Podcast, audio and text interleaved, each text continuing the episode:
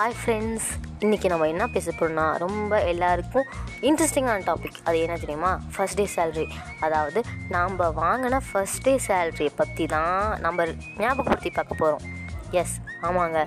லைஃப்பில் எல்லோரும் சி சில பேர் வந்து ஸ்கூல் படிக்கும்போதே சின்னதாக ஒரு சின்ன வேலை செஞ்சுட்டு நியூஸ் பேப்பர் போட்டுட்டு படிக்க போயிட்டு அப்பயே சம்பாதிக்க ஆரம்பிச்சிருப்பாங்க. சிலர் எஜுகேஷன்லாம் முடிச்சுட்டு ப்ராப்பராக நல்ல ஒரு வேலைக்கு போய் வேலைக்கு போய் ஸ்டார்ட் பண்ணோடனே சம்பாதிக்க ஆரம்பிச்சிருப்பாங்க.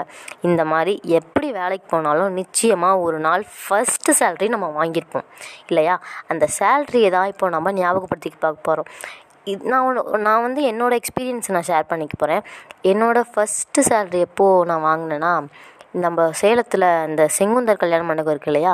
அப்போல்லாம் ஆடி பண்டிகைக்கு வந்து இந்த வாரத்தில் கொஞ்சம் ஆடி மாதம் ஃபுல்லாக வந்து ஆஃபர் பொருள் போடுவாங்க. அதாவது எந்த பொருள் எடுத்தாலும் இருபது ரூபா எந்த பொருள் எடுத்தாலும் முப்பது ரூபான்ட்டு. அப்போது அந்த மண்டபத்தில் அந்த கடை போகிறதுக்கு ரெடி பண்ணுறாங்க அப்போது அந்த பொருள்லாம் அடுக்கணும். அடுக்கிறதுக்கு ஆள் தேவைன்னு சொன்னாங்க. சரி நம்மளை கூப்பிட்டாங்க போகலான்னு சொல்லிட்டு நானும் என் தம்பி ஃப்ரெண்டு அவங்க பேர் ஹரிதா. ஹரிதா அவங்களோட தம்பி. நாங்கள் நாலு பேரும் போனோம்.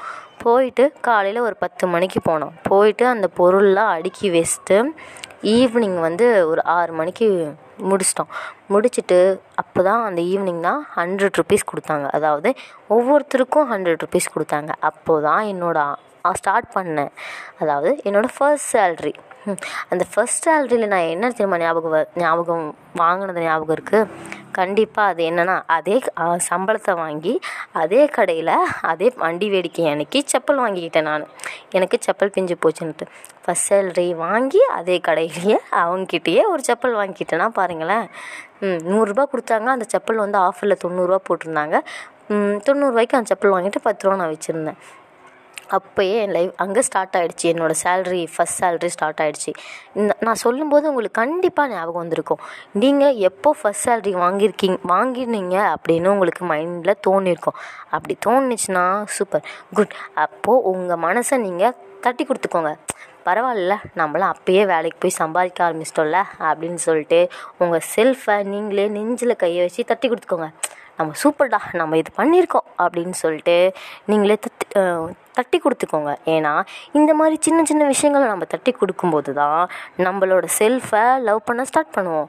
சரி நான் இதையே அதிகமாக சொல்லிகிட்ருப்பேன் இந்த மாதிரி எனக்கு வந்து தான் நான் உங்க கூட ஷேர் பண்ணிக்கிட்டேன். நீங்களும் அதை நினச்சி உங்களை பெருமைப்படுத்திக்கோங்க. இன்றைக்கி வந்து முக்கியமான நாள் என்னென்னா இண்டிபெண்டன்ஸ் டே சுதந்திர தினம் இல்லையா? எஸ் நமக்கு முன்னாடி சுதந்திரவங்க வாங்கி கொடுத்தனால தான் இன்றைக்கி நம்ம சுதந்திரமாக சுற்ற முடியுது. ஸோ இந்த சுதந்திரத்தையும் ஒரு அளவோடு பயன்படுத்துவோம்.